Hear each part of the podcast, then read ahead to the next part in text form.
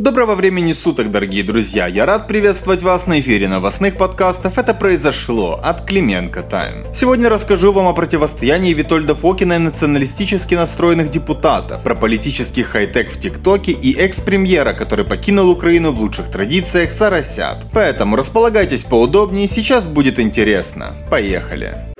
Ну и жара была сегодня на встрече замглавы украинской делегации в ТКГ Витольда Фокина с депутатами профильного комитета. Дело в том, что Фокина буквально вызвали на ковер, чтобы обсудить его заявление по Донбассу. Речь идет о предложенной им амнистии всех участников конфликта на Востоке. Как вы понимаете, его слова расценили как зраду зрадную, как продвижение интересов Кремля и вообще в духе «Дедушка, ты ничего не соображаешь в реальной политике, отойди». В итоге Фокин таки приехал, и депутаты решили устроить ему прожарку прожарку. Но Витольд Палыч оказался крепким орешком и выдал еще куда более резонансное заявление, сославшись на законное право выражать собственные мысли. Например, Фокин считает экс-президента Порошенко виновником конфликта на Донбассе. Цитирую. «Почти пятилетнее топтание на одном месте стало следствием двух причин. Первое. Минские договоренности не являются нормативно-правовым актом, то есть они не обязательны для исполнения. Но главная причина в том, буду откровенным, что гарант Конституции на то время больше заботился о собственном авторитете и власти, а не о порядке. Я уже не говорю об огромной прибыльности военного дела. Конец цитаты. А на вопрос, идет ли у нас война с Россией, Фокин заявил, что не видел ни одного достоверного факта, говорящего в пользу того, что на востоке Украины идет война с Россией. Чувствуете? Уже запахло жареным. Это соросята-поросята и голосята шкварчат.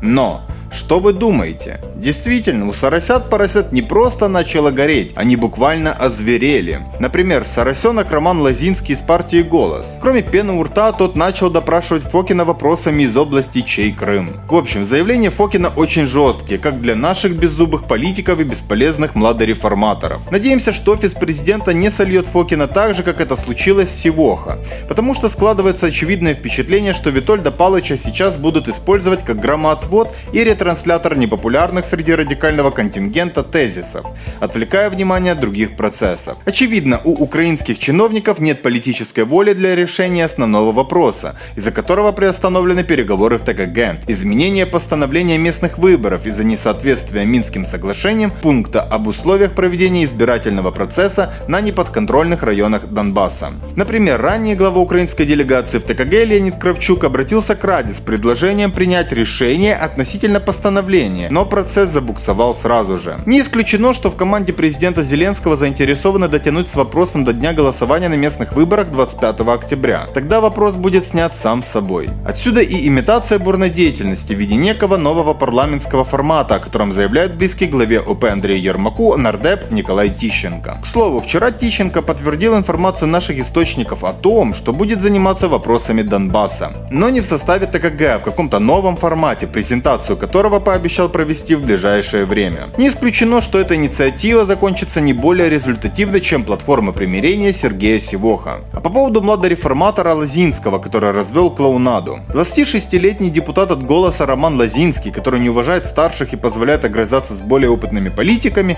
это целый глава украинской галицкой партии, член общественных организаций «Пласт» и «Беговая Украина». В 2016 году завершил программу «Высшая политическая школа» от Центра политических студий и аналитики в Киеве. Добавим, что в ряде партнеров этого центра известны всем конторы USAID, Фонд Возрождения, Посольство США и еже с ними. В этом же году он проходил стажировку в офисе Бориса Вжезневского, депутата трех созывов парламента Канады от правящей либеральной партии. Лазинский прошел в парламент от партии Вакарчука под 15 номером. В общем, это очередной грантоед, который получает зарплату в раді с наших с вами налогов.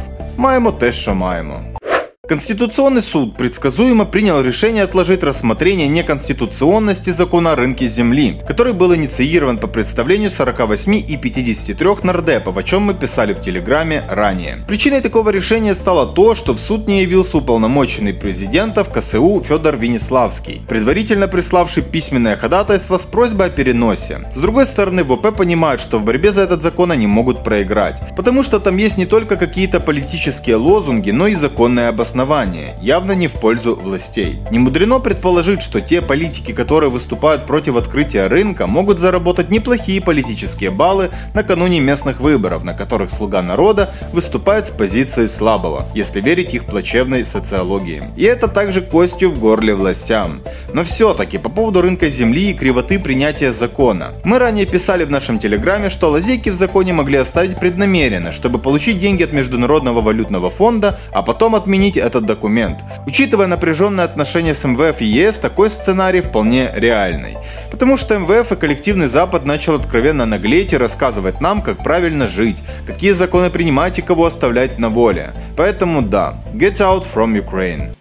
Вчера почти незамеченным остался суд по делу об убийстве журналиста Павла Шеремета. Заседание действительно было важное. Прокуратура зачитала обвинительный акт. Определен состав суда присяжных.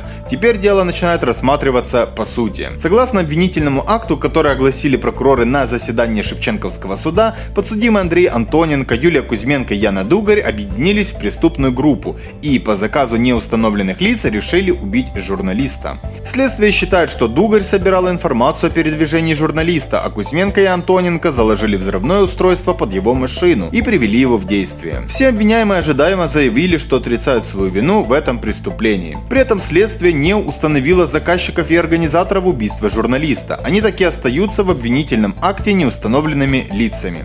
Хотя это именно тот вопрос, на который общество так ждет ответ. Как мы сообщали ранее на нашем телеграм-канале, на прошлой неделе издание «Заборона» опубликовало расследование, в котором приходит к выводу, что в убийстве убийстве Павла Шеремета могли быть заинтересовано силовое крыло партии Народный фронт и на тот момент главный военный прокурор Анатолий Матиос, а также отсидевший донецкий бизнесмен-рейдер Владислав Дрегер.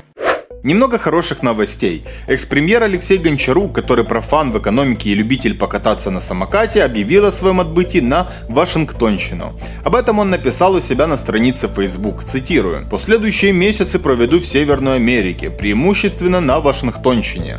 Там будет происходить много важного, непосредственно влияющее и на Украину. Еще один важный фронт работы для будущего нашей страны». Конец цитаты. Также из интервью программе «Жизнь известных людей», которая была немногим ранее, стала стало известно, что он туда отправится на обучение. Примечательно, что Гончарука для начала трудоустроили в Евразийский центр Атлантического совета, он же Atlantic Council, где любят публиковаться украинские старосята и близкие к ним ментально политики. Сам Atlantic Council, напомним, финансируется в том числе компанией Бурисма, связанной с семьей кандидатов в президенты штатов Джо Байдена. Судя по всему, у демократического лобби в Украине в Штатах есть далеко идущие планы на Алешеньку. Примерно такие же, как ранее были на Святослава Вячеслава Вакарчука, а также проходившего обучение в Ельском университете. Правда, вот толку от этого, как от реформы Супрун. То есть никакого. Что Вакарчук, что Гончарук, что другие им подобные, это бесполезные рассказчики о реформах, европейских ценностях и тратящие время и деньги не на восстановление страны, а на новые слайдики. Ну, ничего нового тут я не скажу. Расскажите в комментариях ваше отношение к соросятам. Современные технологии используются не только среди молодежи. Например, если бы Ирина Верещук не была бы политиком, то из нее получился неплохой тиктокер. На своей странице в соцсети она выложила новое видео, где молодой человек бросает мусор мимо урны, а она его преследует в духе фильма «Крик» или «Оно», но в образе эдакой Мэри Поппинс. В конце видео он так и выбрасывает бумажку по адресу. Если интересно, переходите в Телеграм на посмотреть. Короче, ролик действительно веселый, но комментарии от этого лучше не стали далее. Как мы понимаем, бета-фермы и парохобота настигли политика и в молодежной соцсети, причем с нецензурной лексикой и личными оскорблениями. С другой стороны, раскрутка имиджа через TikTok – это новое технологическое слово среди политиков, в отличие от прошлогоднего Instagram. Особенно в борьбе за молодой и аполитичный электорат 18-23 года и младше, но с перспективой на будущие выборы или идеологемы. Если раньше использовался юмор а 95 квартал или дизель-шоу, чтобы проще донести донести определенный нарратив, то сейчас так называемые зумеры проводят много времени в соцсетях и в силу клиповости мышления легче воспринимают информацию через подобные малые формы в виде коротких видео и мемчиков. Наверняка поэтому TikTok аккаунты завели и оппоненты Верещук на выборах в Киеве Сергей Притула и Виталий Кличко. Вот только есть одна загвоздка. На выборы обитатели ТикТока по большей части не ходят, либо еще не выросли, либо им это не интересно. Так что мы посоветовали бы пани мэр Верещук и ее коллегам по выборам не обходить стороной и одноклассники. Запреты запретами, но киевские бабушки продолжают собирать там свои виртуальный урожай на фермах и обмениваться открытками на праздники. А на этом, друзья, пока что все. Ждем вас на нашем телеграме и YouTube канале Клименко Тайм, а также на нашем сайте. У нас всегда много чего интересного для размышлений и для того, чтобы всегда быть в курсе актуальных новостей. Хорошей вам недели и до новых встреч!